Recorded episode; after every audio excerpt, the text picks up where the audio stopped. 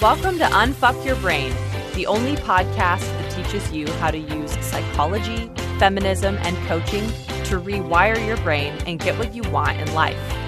And now here's your host, Harvard Law School grad, feminist rock star, and master coach, Kara Loewentheil.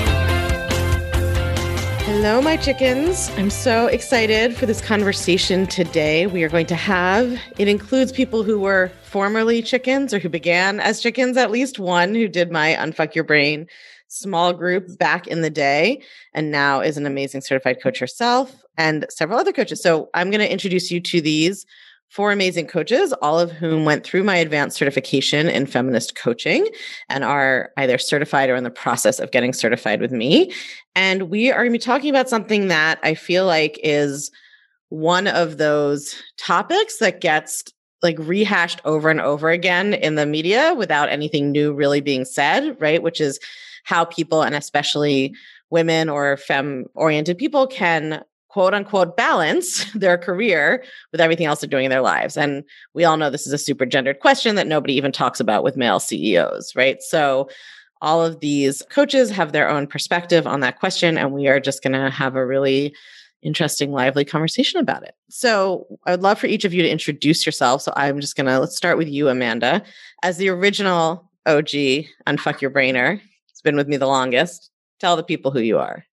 Yeah, so I am Amanda Ryan Fear, and I am a dream doula for women in their 40s and 50s who have spent most of their lives checking off all the boxes of success. And now, instead of enjoying that success, they just feel overwhelmed, unfulfilled, and anxious. So I help them birth the big dream that they've been hiding from the world and sometimes from themselves. Dream doula. That is amazing. You're just like they're in the little water tub of people people's lives and dreams. I don't know. When I think about a doula, I was thinking about like a home water birth. I don't know why. That's I love that so much. One of my clients said that. She's like, You're like a dream doula. And I was like, Yes, that is. Yes, that is the time to update my business cards. All right. Awesome. Linda, what about you? it's fun that you picked me next because I'm a high risk OB by trade. So this whole water birth at home thing is giving me major You're very pain. stressed out. She's only doing yes. it for very low risk birth. It's gonna be fun. You're only low risk retrospectively. Um, so, so that's fun. So to kind of piggyback off of that, if she's the dream doula in the water tub, I'm cutting your baby out. so I work with female physicians.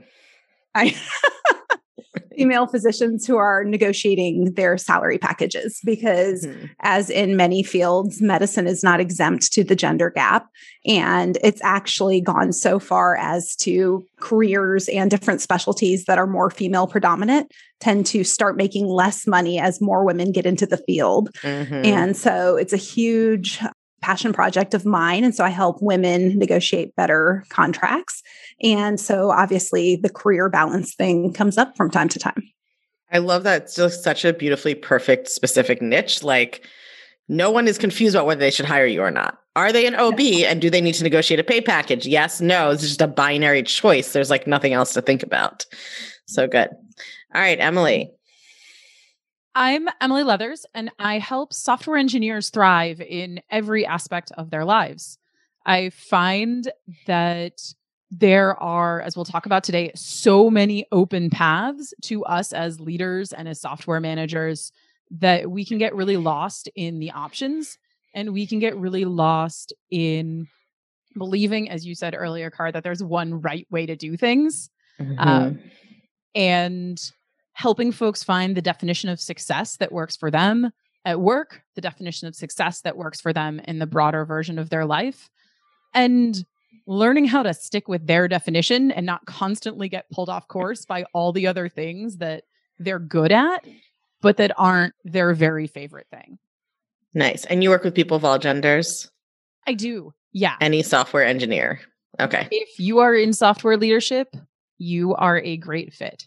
And presumably, if you know what software leadership means, that is a sign that you're a great fit. I do not know what that means because I am not a software engineer. Fair. It's mm. mostly eng managers and project leads. Those sometimes folks who are looking to move into those roles are also reaching yeah. out. This is just further proving my point. I don't know what that means either, which is fine. I don't need to. I'm not your target market. I'm not a software engineer. Julie, tell me, tell us what's up.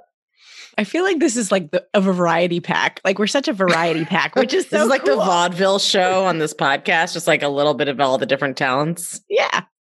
So I'm going to round out to say that I work with veterinarians, primarily women, because believe it or not, most veterinarians actually are women.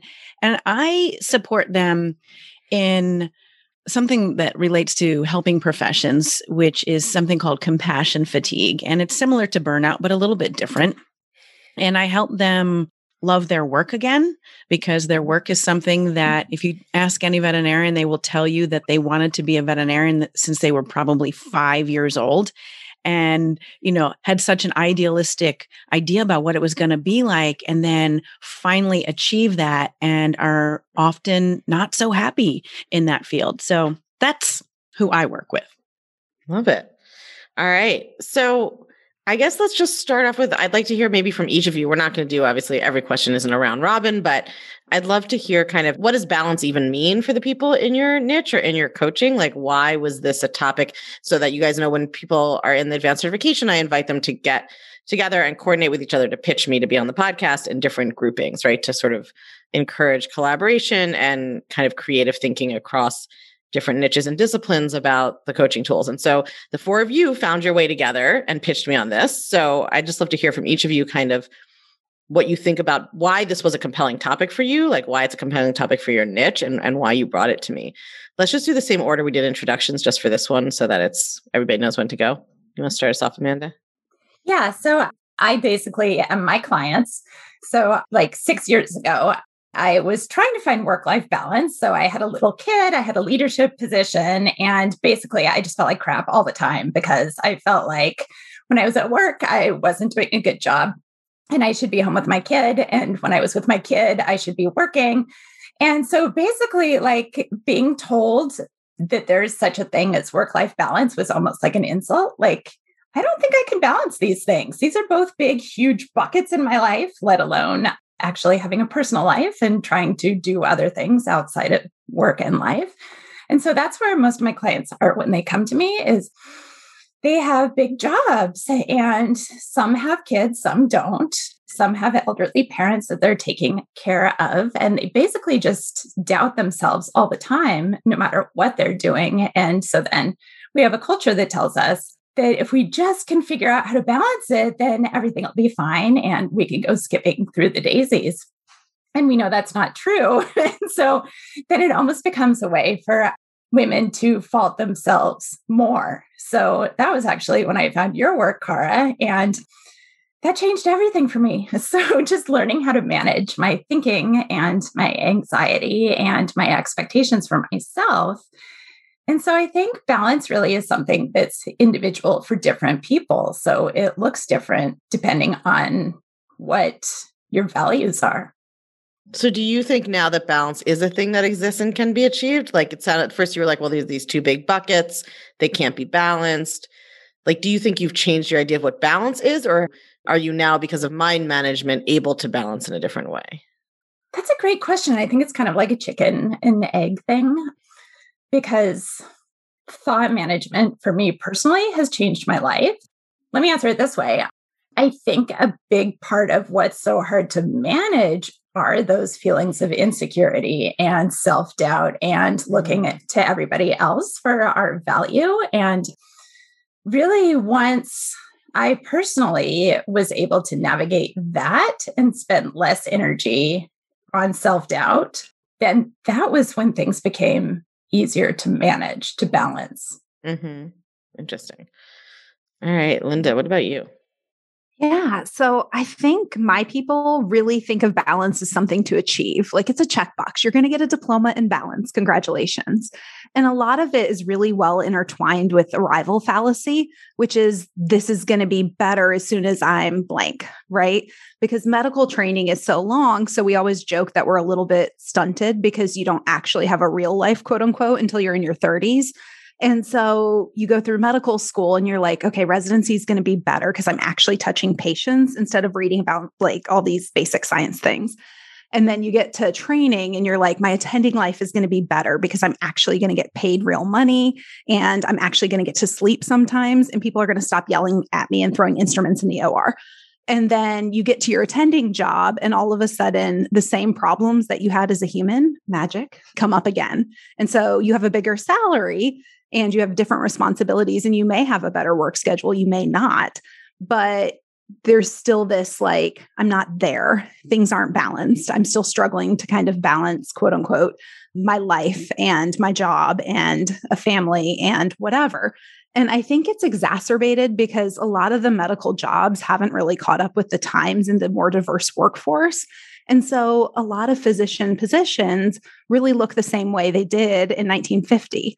And the people filling those positions in 1950 were these older white guys who had a stay at home wife who did everything else. And so there was no need for balance. There was, I show up to work, I can stay at work for 16 hours and it's no problem because somebody else is taking care of everything else. Versus now you have a more culturally diverse and a more gender diverse kind of workforce. And people are like, I don't want to work 16 hours. I would maybe like to see my kids. I would maybe like to see my husband. God forbid I have a day to myself you know, novel concept. And so I think there's this kind of discordance between what we want and what we feel like we should be able to do. And it really leads to a lot of kind of dissonance and a lot of drama. And so, do you think that learning kind of mindset tools has made it easier to balance, or are you on the side of like balance is the wrong way of looking at this? I'm more on that side. So, I think really, I always look at it as I'm like, I'm never going to achieve balance, and that's okay. It's just a matter of making sure I'm not dropping the same ball every single day. Like today, I'm going to drop the family ball. I'm going to ignore them for a little while and get some work done. Tomorrow, I can drop the work ball and maybe not get some things done. So I think it's just more of deciding that at some points, things may be kind of out of balance, and that's okay. And being a little more comfortable with that. And then I think also giving up on being a physician has to look a certain way is really helpful. So, kind of going to that challenging the status quo and rocking the boat a little bit to not accept that this is the only way to do this job. And then you can kind of choose your own adventure or build your own contract or your job to really fit who you are and what your priorities are because what yours may be may be completely different than mine. And so really choosing a work environment that fits you instead of trying to squish yourself into one that doesn't, I think is also really helpful there. But really, just giving up on the idea of balance, I think, has been earth shattering for me.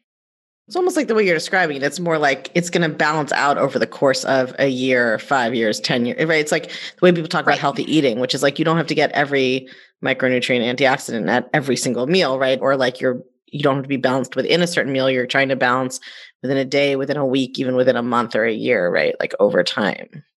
Right. So you can have everything. You just may not be able to have everything today at this one moment. right. Not everything time, all like at, at the same time. right. Right. Yeah. All right, Emily, what about you? And the software hinges or whatever you just called them. Sounds like a hedge witch from the TV show I was watching. I love it. So, the belief system in my head, the goal of life is to have fun. And one of the big things for me in our certification was really figuring out how to put that in words and own it and not be afraid to say that all over my marketing materials, all over everybody I talk to and everyone I coach. I started down my path as a manager, loving it. Like, I'm very much a people manager. I think writing level expectations and giving performance reviews is like one of the coolest things I can do. And I know even other managers think that's a little off the deep end. But along that path, I totally lost sight of all of the fun for myself. And I was in these roles that I loved and working with people I adored and totally miserable. Because, as I think other folks have mentioned, self doubt, anxiety, overscheduling myself. And for me, really digging into thought work and my own self coaching through your program, through Master Coach training last year, through a number of other aspects, I've gotten myself back to that place where I'm loving my work and I'm thriving in it. And one of the things I really had to think about was my success criteria. And for me, that meant creating a totally different notion of what the word balance meant. So I love the question you've been asking folks of like, do you agree with balance? I think my answer is like, yes, I think balance is important. I just redefined it. and for me, I defined it as balance is that I like the balance of my quality of life. And I basically took the idea of balance and I made it the same way we talk about 50 50 in emotions. It's do I like the ratio of different experiences in my life and how I'm thinking about myself and how I'm thinking about my life? Do I love the balance I have between fun and challenged? Do I love the balance I have between the different portions of who I am? And I think in that way, like balance is a great way to think if it works for you. But I know for so many folks, it brings up this very black and white. We're supposed to have static ratios of work and non work, where non work gets lumped together and work is the standard frame of mind we view everything through. That's its own kind of problem. And where every week is supposed to look the same. And I think I just kind of took that there's like a 3D grid way to explain this, but of course, this is a podcast and, you know, I can't show you things with my hands. but basically, like flipped it the other direction. And instead of saying, how much time am I spending on each of these tasks? I was talking about how much time am I spending on things that bring me joy? How much time am I spending on things that help me grow and that make me feel challenged? And that's been a really big difference for me. And I know kind of one of the things we were talking about coming into this as well and that Linda touched on was really that idea of feeling like there's a set path or a set person you're supposed to be. And that a lot of folks on that medical field are told, don't rock the boat, fit into the box that these like older white male doctors created before you, do exactly what they do. I think the folks I work with have really the opposite problem. We talk all the time about how there's so many ways to be a leader within tech. There's so many ways to be a leader as an engineer. We have so many options for how to craft your career and there are no playbooks. and so we're generally rewarded for innovation, for rocking the boat, for having big impact, for questioning everyone. And yet we feel wrong and we feel like we have too much work. And that holds us back from doing all of those things effectively. And I really just love the contrast, right? Because we spend so much time when we're talking about coaching, talking about like circumstances versus thoughts. And if Linda, the folks you work with can feel like they're constrained and so they can't find the balance they want, and the folks I work with feel like there's too many options and no direction, so they can't find the balance they want, big surprise. I don't think it's the work environment that's making folks feel like they don't have balance. And balance isn't a circumstance either. Yeah. Yeah. And it's right? something you define for yourself. It's saying, you know, there's not this one end goal that you meet, it's setting your right. own success criteria. But I think that's so important because I do think people think that balance is a circumstance. They're like, whether it's like a static state I'm in or a thing I'm in, sometimes it's like, oh, balance is, it's like having the balance on the plate. These are like factual things. I have balance now. But of course, one person might think working 80 hours a week is balanced because like they're comparing it to 120 and one person might think working 20 hours a week is balanced because they don't want to or can't work more than that. So i think that like we're having this conversation as though balance even exists and this is happens all the time in thought work. We have to like pretend that something's a circumstance just so we can have a conversation about it. But it's actually just a thought right? Like you can no matter what your life looks like you could choose to think that it's balanced if you want or you could choose to think and i want to come back to this after we let julie in on kind of her initial thing about why balance is supposedly a good thing. But Julie, tell us how kind of balance comes up for you. And then I have a question I want to pose to you all about balance overall. Yeah, you know, for me, balance, you know, it's interesting, right? Because it's just a word. And to Emily's point, it's like how we define that. And what comes up mostly, I think, for me is this idea about because for some people, they interpret work life balance as like almost like a dirty word. like, we can't even say that. Like, oh my gosh. But what I teach as it relates to what we're looking for and whether or not I call it balance or not is to the extent of which, again, anyone who's working in a helping profession where you are serving others, animals, humans, whatever, to the extent of which you're giving of yourself, there does need to be some replenishment. Like, and therein lies, and again, is that a 50 50 ratio? Well, I mean, who knows what the ratio is, right? But the point is, is there something coming back in? Are we filling the tank? Are we rejuvenating ourselves in some way? Because very similar to medical school, veterinary school is extremely demanding. And what happens to veterinarians is they get out of vet school and they're completely imbalanced because their whole lives 24 7 365 has been about vet med. I'm going to guess that's probably the same for you know physicians.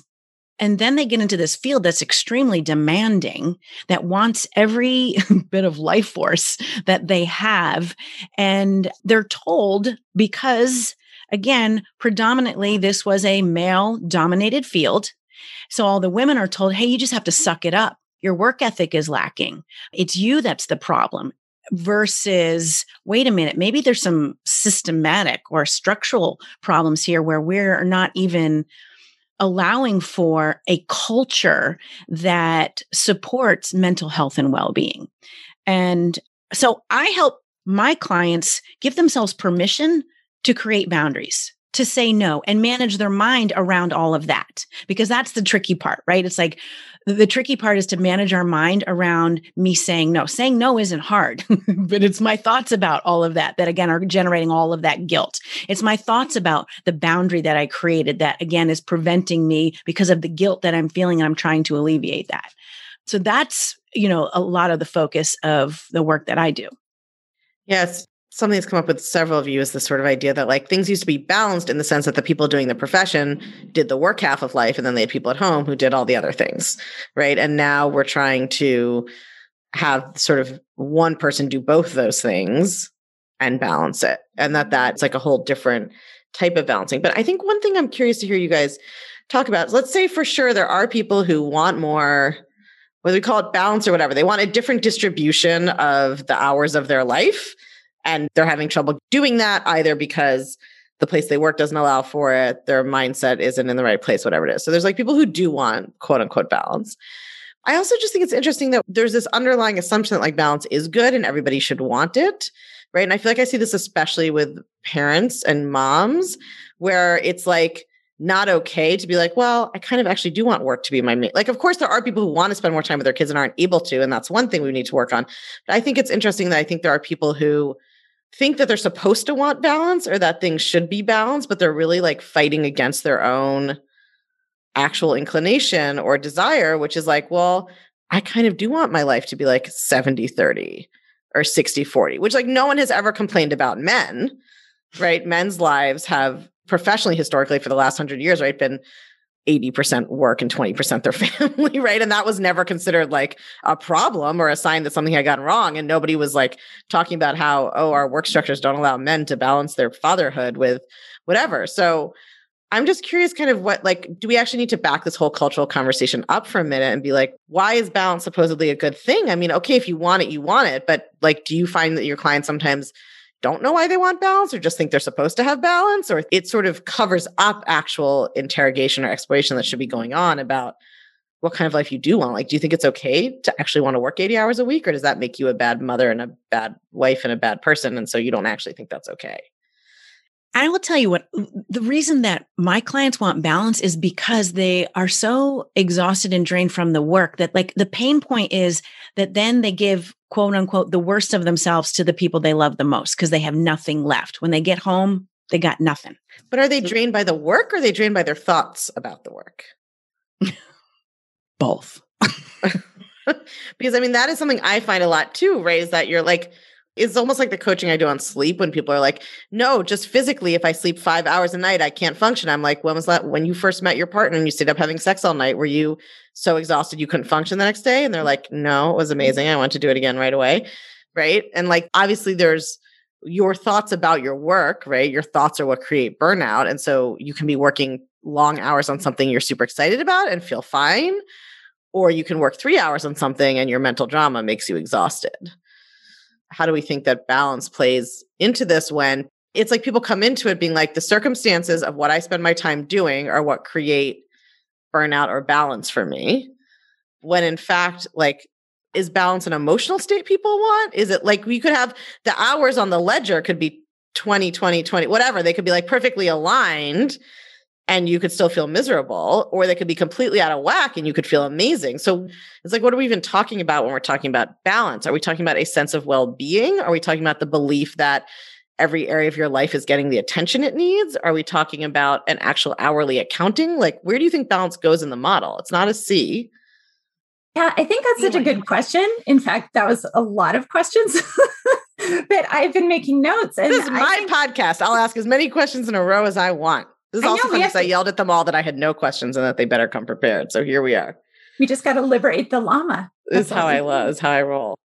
So yeah, I think balance is a thought, and I'm curious what the other ladies have to say. But my clients come to me because they've led very prescripted lives. So they got the degrees, they married, they have the house, they got the promotion, they've done all the things. And now they're looking around and they're like, but wait, it's like the talking head song, you know, this is not my beautiful house. This is not my beautiful life. And they're like, I'm not happy. So there's the guilt associated with that because on the outside, their life looks great. But so then they're looking around like, if I'm not happy, why am I not happy? And work life balance is kind of part of the ether of our culture of if I'm not happy, it must be because things aren't balanced. Like I don't have enough time with my kids, or I don't have enough time for myself. Although that's a whole other topic. but yeah, it's, I think it's a thought. And it's really just when we're grasping for why we're not happy or fulfilled, it must be because we don't have balance. Well, I love I, that I think people think if they had balance, they wouldn't be stressed. Right? It's like balance is somehow like the absence of stress about work or stress about it's like people think if I just get the scale totally balanced, then I like won't feel bad about work and I won't feel bad about my family. And like, so I think people almost think it's like an emotion. I mean, they, they want it because of whatever emotion they think they're going to have, which is just like the absence of the stress that they feel now. I think about that slightly differently. I don't yeah, think we inherently think that balance is the absence of stress. I think we think balance will lead to the absence of stress because it's just this big societal concept that's been put out there is the solution to the problem once you've found the way to reach this nebulous balance that no one can define, that'll be the point where you feel good. And so, in the yeah, same totally. way that like we go searching for something because we think it will make us feel better, I think folks go searching for that notion of balance because everything in popular culture tells them that once they reach it, they'll stop feeling terrible like they do right now. Uh, yeah, I think people think it's a circumstance they'll reach and then they'll feel better, but it's just interesting yeah. because it's circular. How will you know if you've reached balance? Because I'll feel better. Yep. Right. So as opposed to being like, well, if I lose 20 pounds, if I make a million dollars, we can be like, okay, there's literally the number on the scale is there, the money's in your bank account. I think balance is so ephemeral, right? It's so undefined that uh, unless they actually set some kind of target goal, which maybe software engineers would do, and you know, but unless they're like, these are the hours, and then they can be like, okay, I've achieved balance. I think most people are just like, I'll know I have balance when I'm not stressed out and feeling insufficient in these areas which of course never happens. So even if your hours were like perfectly balanced, you wouldn't think you had balance.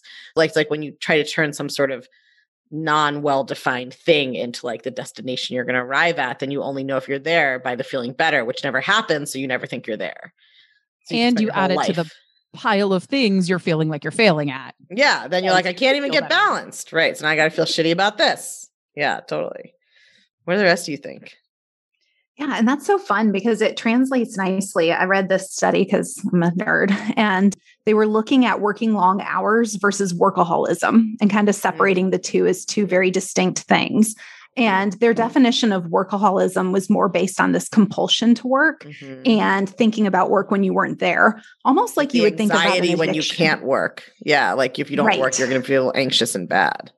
Right, that restless, like mm-hmm. I, that mm-hmm. compulsion to work versus being at work. And they found that working long hours didn't actually have any health consequences. So there's a lot of mm-hmm. data saying if you work X amount of hours, you have these health consequences. When they really sifted out workaholism versus working long hours, and they did that by just asking about some of the compulsions and restlessness and anxiety, they found that it was the compulsion to work that was correlated with a lot of the health markers instead of the actual hours. So you could actually work less hours but feel compelled to work when you're not working and you were going to have those poor health outcomes. And that totally versus- makes sense. Like if you've ever met someone, I mean, especially I used to be in academia, like there are academics who are just like, I want to nerd out on this 20 hours a day. This is like my favorite thing in the world. And they don't seem stressed at all, right? They're just like, right.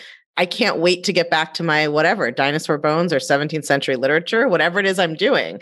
I mean, I feel like when I was in academia, I was like looking around being like, this isn't the right place for me because I don't feel this way about my academic work. These people are like so excited. And I think that totally makes sense, right? It's like, what's the T and F line, not what's the A line? The A line right. can look the same, like I'm at the office 12 hours, but that emotional experience can be so different. Yeah, that's so mm-hmm. interesting. I love that. That's like the whole stress is only bad for you if you think it is phenomenon, right? So good. Right.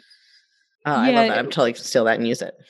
One of the words that really came, or one of the sentences that really I noticed in my head constantly over the last few years was there's something I'm supposed to be doing right now, or there's something Mhm. else I should be doing right now. And how much that would eat into my time enjoying reading a book. Even things that felt like they were productive, there was something else I should be doing instead. Mhm. And I think when we bring that into this idea of balance, I think that's kind of one of those other things we hope will go away. Balance is Yeah. when there's nothing else we should be doing right now because everything has its place and we never have to worry that we're failing. We never have to worry we're ignoring something. Yeah, I think people think when I have balance, I'll be able to be present in my life. Right. But your presence in your life has nothing to do with balance or hours. It has to do with your thought process. Yeah.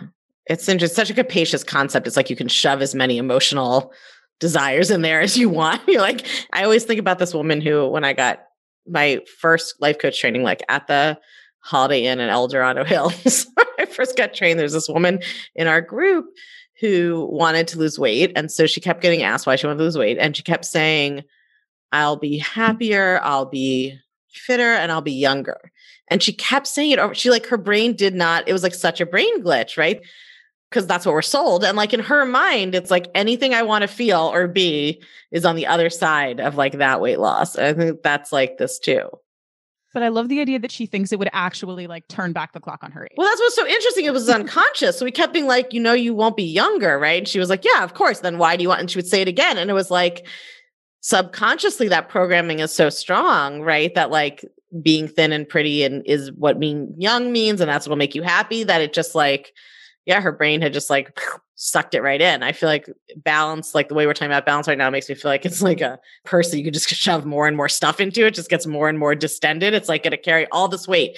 It's going to make me not fight with my partner. It's going to make me feel better at my job. It's going to make me sleep better. It's going to make me feel happier. It's going to make me feel present. It's going to make me feel like a good mom. Like if I just get balance, then all that stuff is going to happen for me. Yeah, it's like a nirvana that we're after, Right. right? Yes, Right. it's like ah, and and then The heavens open and they're like, you have achieved balance.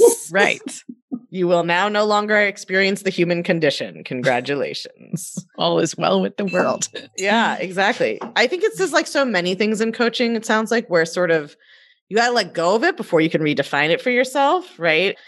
I just feel like if everybody who's obsessed with balance, if they understood however balanced your life is, you're still going to wake up in a shitty mood sometimes or just be sad or right. You're still going to have human emotion, not an exit ramp off the human experience.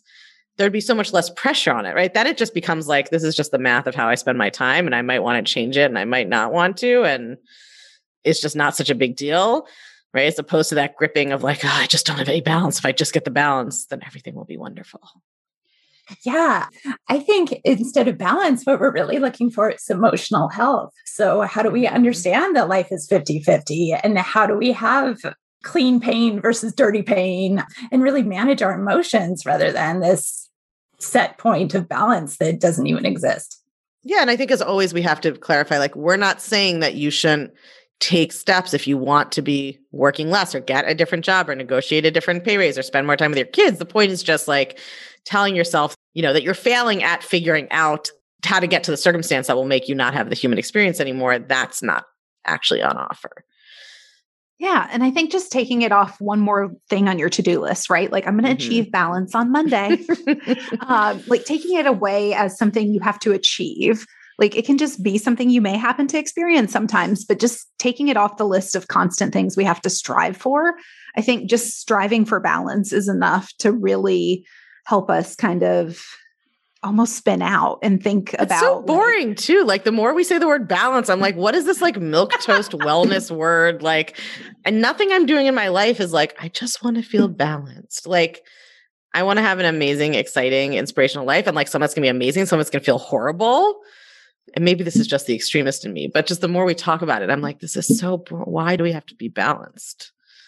It's like a Right. balance. And over the long term, you may be. And so I loved what you said earlier about diet because you can eat pizza all day for a day and be totally fine. I mean, most of us survived college on some version of Right. ramen noodles. Well, this is making me think about like, what if you would take this to the extreme and you're like, that baby is not doing any work. It's not having a balanced life, right? It's like there's whole years of our lives that like we don't do any intellectual labor. And then there's like whole years of our lives that we're not caretaking. And then there's times, right? There's times you don't have kids, there's times you do have kids, there's times you're doing a lot of partying maybe before you have kids. And now these 10 years, your social life is like the idea that it's sort of always supposed to be so balanced as opposed to like, of course, your life is going to look very different at very different times. And why would we think that it's always supposed to be this sort of same averaging out in the middle?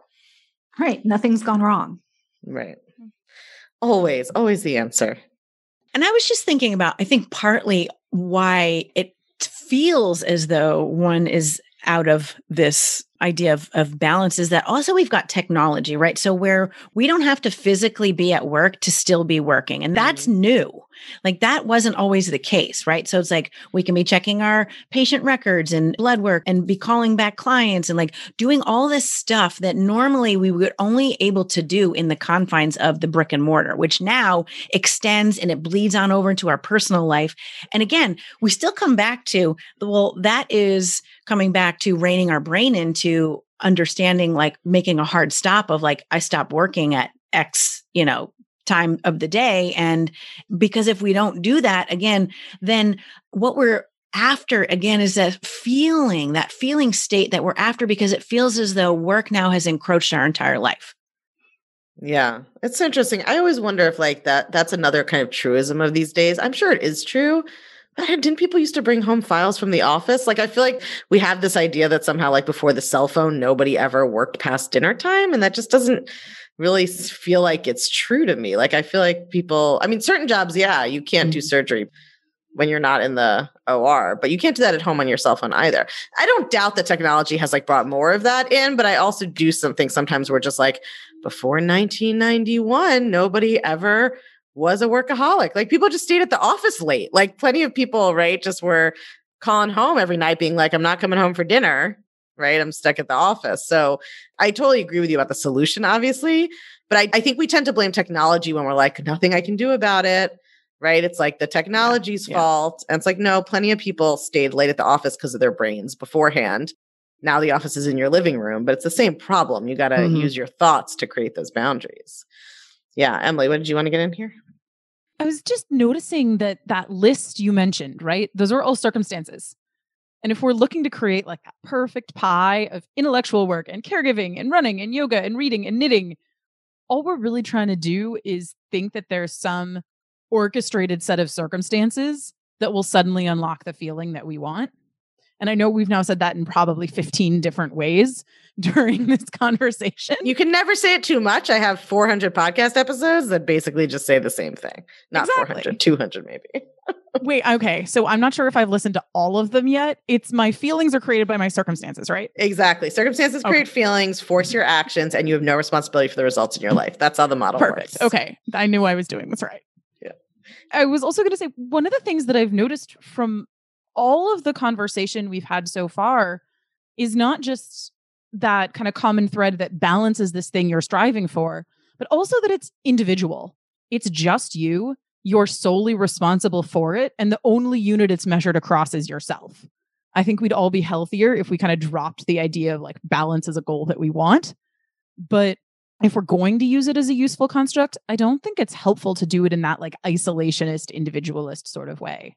And I think yeah, and I think it's such a good up. point that like what if you spend eight hours at work and the whole time you're berating yourself and thinking you should be doing more and then you spend eight hours with your children the whole time you're berating yourself and thinking you should be like this is not you are not balanced you are not experiencing what you wanted to experience with balance right? It is literally all what you're going to be thinking about yourself. So just like any other goal you have to change your thoughts to experience it and if you manage to like white knuckle it without changing your thoughts it's not going to solve your problem so I would love to hear from each of you before we kind of, or as a wrap up, if there's one takeaway that you want to share about balance or anything that we haven't talked about that you want to get to, like what is your kind of closing thought about balance apart from, as we all know, it's not a circumstance.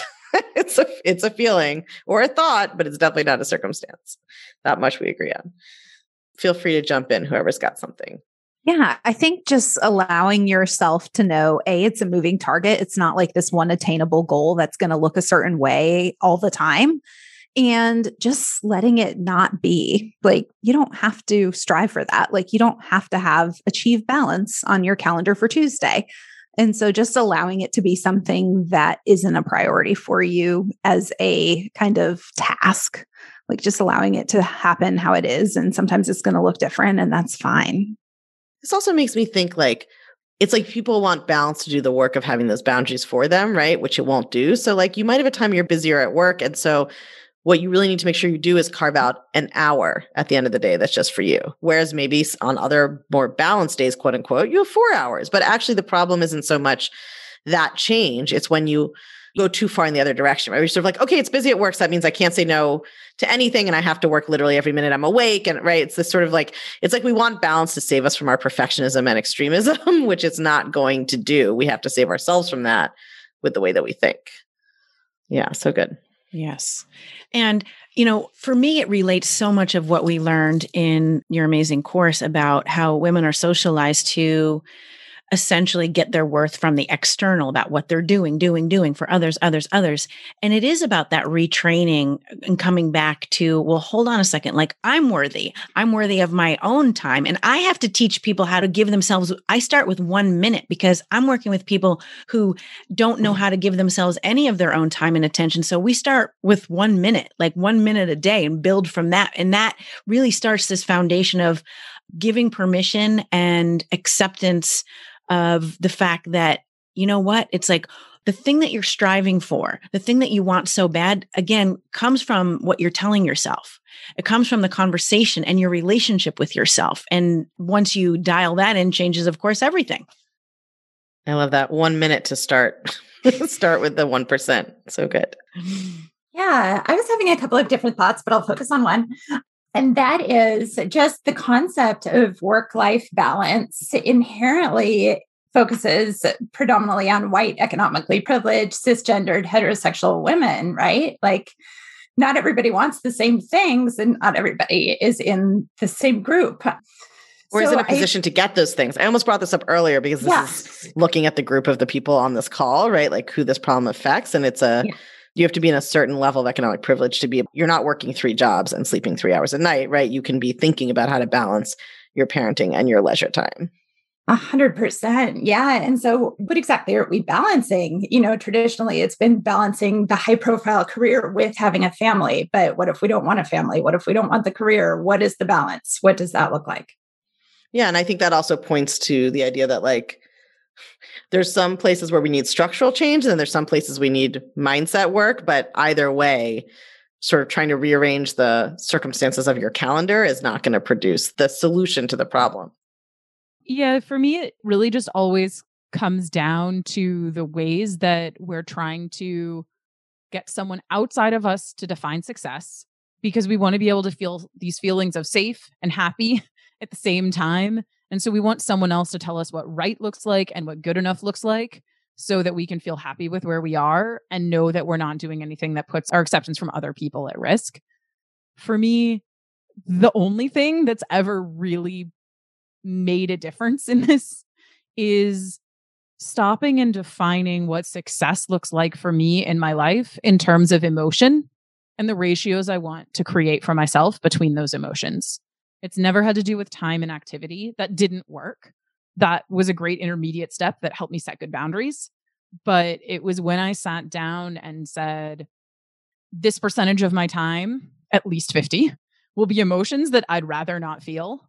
This percentage will be ones that I'm maybe more excited about. How do I want that to break down? Where do I want joy? Where do I want grief? And really just coming to terms with like, I guess it's really what defining what the human experience I think should look like. And then I could get a lot more comfortable with the fact that I was living that human experience. This is, I'm like, can we pick how much, what percentage of time we want to feel negative emotion? Is that like, a, is that a, is that a functionality we have that I just didn't know about? This is like maybe only if you're a software engineer. um, I mean, yes and no. I don't think we get to define it and keep it like firmly boxed. Mm-hmm. But there actually, it does come back to a lot of ways that I think about software. and there's an analogy around tech debt that I really want to use that will make no sense to anyone. So I'm I'm not going to. this is just an ad for software engineers that none of the rest of us understand. I personally don't find that I can hack my brain to have only negative emotion when and where I want it, but if I ever figure it out, I will share it with the rest of you. It's not the only when and where you want it. It's that you look back at like the end of the month, the end of the year and say, did I like the ratios I ended up with? And the way we, Mhm. I think we like the ratios is by setting a reasonable expectation for what they're going to be. And so we have to start Yeah. by being reasonable with ourselves about what our life is going to be like. Mhm. And then we can kind of decide what we want to tweak. But if we're trying to set this like unrealistic, I never feel stressed and I always feel happy and I never feel worried. We're never going Yeah, to. as long as the ratio is 50 50, basically. As long as you pick the ratio 50 50, then you can look back and be satisfied. Exactly. And I think sometimes we have to get more detailed about what 50 50 Mhm. really means before we can accept that we're okay with it. I think the idea that sort of another way of thinking about quote unquote balance is like, okay, I want to experience joy. I want to experience passion. I want to experience motivation. I want to experience this.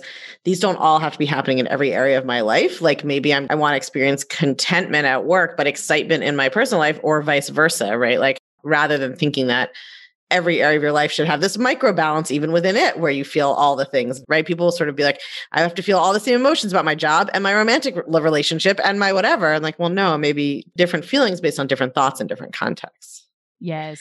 Yes. all right so i think that our takeaway is balance is whatever you make it and also it doesn't exist which is really kind of the takeaway of all thought work podcasts really but when you have been creating a lot of drama and stress for yourself by believing that a concept is a real thing that does exist that you should achieve, it's very freeing to realize it's not. So, thank you all for coming on. This was so great and such a pleasure to have you all on ACFC too. But I'm so glad we had this conversation for all those chickens running around like chickens with their heads cut off, trying to balance everything. Thank you guys. Thank you, Kara. Thank you. Thanks. If you're loving what you're learning in the podcast, you have got to come check out The Clutch. The Clutch is the podcast community for all things Unfuck Your Brain. It's where you can get individual help applying the concepts to your own life. It's where you can learn new coaching tools not shared on the podcast that will blow your mind even more. And it's where you can hang out and connect over all things thought work with other podcast chickens just like you and me. It's my favorite place on earth and it will change your life. I guarantee it. Come join us at www.unfuckyourbrain.com forward slash the clutch. That's unfuckyourbrain.com forward slash the clutch. I can't wait to see you there.